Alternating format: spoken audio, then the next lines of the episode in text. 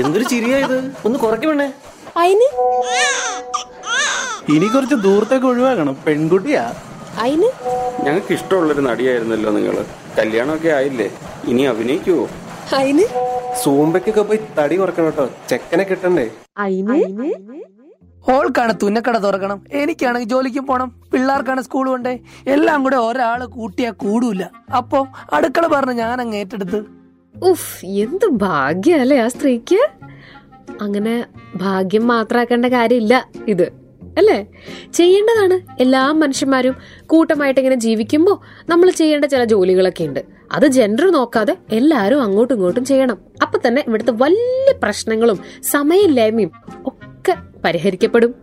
ഒന്ന് ആലോചിച്ച് നോക്കൂ. ഇപ്പൊ നമ്മൾ അങ്ങനെ കാര്യമായിട്ട് കാണാത്തൊരു സീനാണ് ഈ ചായക്കടയിലും ബസ് സ്റ്റോപ്പിലൊക്കെ നിന്നിട്ട് വളരെ സാധാരണക്കാരായിട്ടുള്ള ആൾക്കാർ പറയത്തക്ക ഡിഗ്രീസോ വലിയ വായനാ പരിജ്ഞാനമോ ഒന്നുമില്ലാത്ത ആൾക്കാർ ഭംഗിയായിട്ട് ചില പ്രത്യേക ശാസ്ത്രങ്ങളൊക്കെ പറയണ കണ്ടിട്ടില്ലേ? അതിന്റെ എസെൻസ് ഒക്കെ അവരങ്ങനെ കണ്ടുപിടിച്ചങ്ങ് പറയും. അതെങ്ങനെയാ?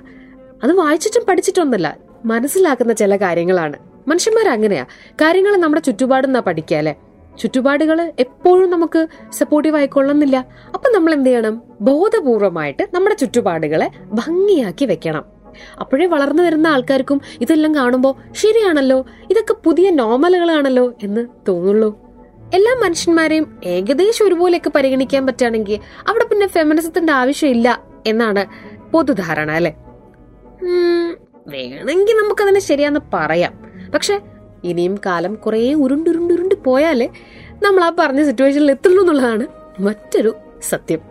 പിന്നെ ലോകത്തിൽ എല്ലായിടത്തും ഏകദേശം ഇങ്ങനെയൊക്കെ തന്നെ കാര്യങ്ങൾ. ചില്ലറ ചില ഏറ്റക്കുറച്ചിലുകൾ ഉണ്ടെന്നേ ഉള്ളൂ സമത്വത്തിന്റെയും ചില ക്വാളിറ്റി ഓഫ് ലിവിങ്ങിന്റെ ഒക്കെ കാര്യത്തിൽ. പണ്ട് ഈജിപ്തിൽ നവാൽ എൽ സാദവി എന്നൊരു കുട്ടി ഉണ്ടായിരുന്നു. ആ കുട്ടി സ്കൂളിൽ പോയ സമയത്ത് പേരെഴുതാൻ പറഞ്ഞു.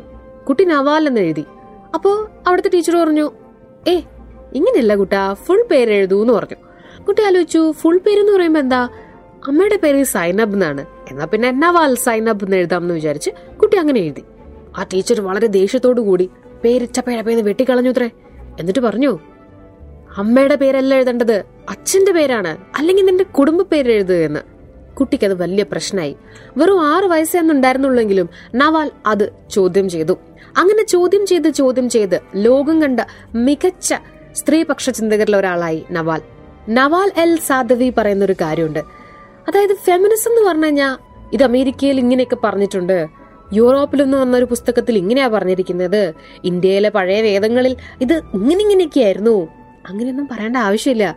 നമ്മുടെ ഡെയിലി ലൈഫിൽ കാണുന്ന ചില്ലറ ചില വ്യത്യാസങ്ങളൊക്കെ ഇല്ലേ? ആ വ്യത്യാസങ്ങളൊക്കെ. ദാ ഇതിങ്ങനെയൊന്നല്ല വേണ്ടത്. എല്ലാവർക്കും ഒരേ റൈറ്റ്സ് വേണം എന്നൊക്കെ നമ്മൾ വിചാരിച്ചാൽ തീരാവുന്നതേ ഉള്ളൂ. ഫെമിനിസം എന്നുള്ള ആ ഒരു മടുപ്പ്. അപ്പോ പറഞ്ഞു വന്നത് ഇത്രയേ ഉള്ളൂ. നമ്മുടെ വീട്ടിൽ നമ്മൾ ഭക്ഷണം കഴിച്ചുകൊണ്ടിരിക്കുമ്പോൾ ആൺകുട്ടിക്കോ അല്ലെങ്കിൽ അച്ഛനോ വല്യച്ഛനോ വകയിലുള്ള മകനോ പ്രത്യേകമായ ചില പ്രിവിലേജുകൾ അനുഭവിക്കുന്നുണ്ടെന്ന് തോന്നുന്നുണ്ടോ? ഉണ്ടെങ്കിൽ അവിടെ നമ്മൾ വോയിസ് റൈസ് ചെയ്യണം.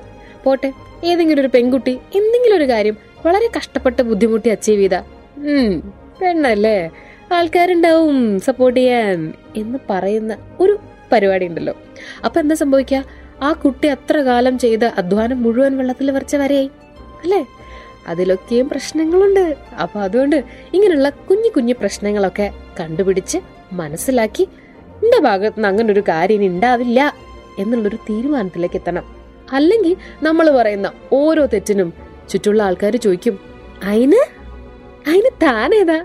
എന്നല്ലേ ഇപ്പൊ ഞാനിതൊക്കെ പറഞ്ഞു കേട്ടിട്ട് അയിന് നീ ഏതാ എന്ന് ചോദിക്കാൻ തോന്നുന്നുണ്ടെങ്കിൽ ഞാൻ ലക്ഷ്മി പാർവതി ആട്ടോ അപ്പൊ ശരി. ഇനി അടുത്ത വർത്താനത്തിൽ കേൾക്കാം.